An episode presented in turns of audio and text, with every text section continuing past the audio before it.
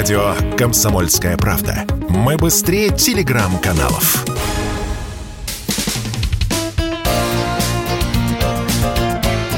Говорит полковник. Нет вопроса, на который не знает ответа Виктор Баранец. Сегодня, когда на Донбассе, в Луганской, Донецкой, Херсонской, Запорожской областей начинаются референдумы, многие люди наверняка задаются вопросом, а как будет обеспечиваться безопасность этого плебисцита. Здесь я вспоминаю наш крымский опыт, когда вооруженные силы полиция, спецслужбы оберегали избирательные участки от диверсий, терактов и так далее. Этот опыт, безусловно, будет учтен. Но противник изворотлив, хитер и коварен. Он, безусловно, попытается испортить референдумы. Уже поступают сигналы, что даже на той части этих республик, Донецкой, Запорожской, Херсонской, где дислоцируются украинские войска, происходит определенное шевеление и даже создаются некоторые группировки, что явно свидетельствует о том, что Украина пытается испортить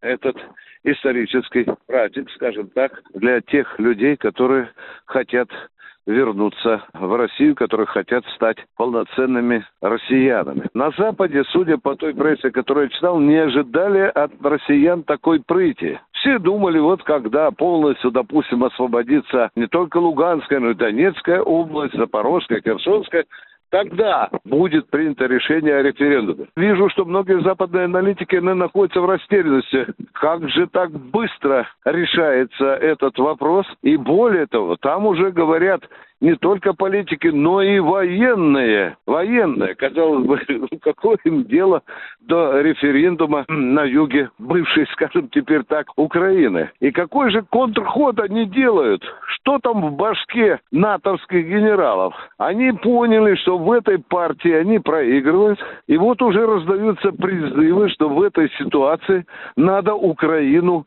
принимать в НАТО. Вот такой контрход. И, конечно, все возгласы к тому, что не может быть стать государством, может стать членом НАТО, если у него есть территориальные другие претензии.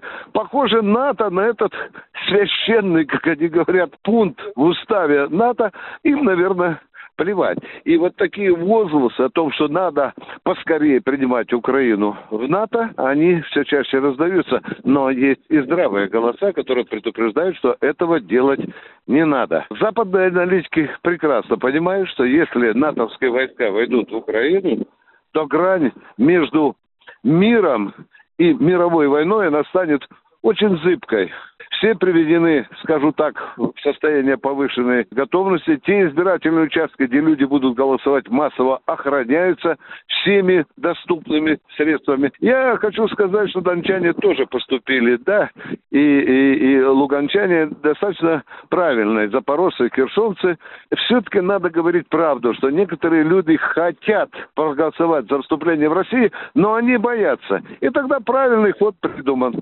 Члены той организации, которая проводит этот э, референдум, они будут ходить по квартирам, где люди спокойно будут голосовать дома, и никто из злодеев не увидит, кто там пришел на участок для голосования или нет. Это, по-моему, правильно. Ну и, наконец, последнее. Я абсолютно уверен, что эти республики войдут в состав России. Будем ждать, дорогие россияне, нового пополнения. Виктор Баранец, радио «Комсомольская правда» правда. Москва. Говорит полковник.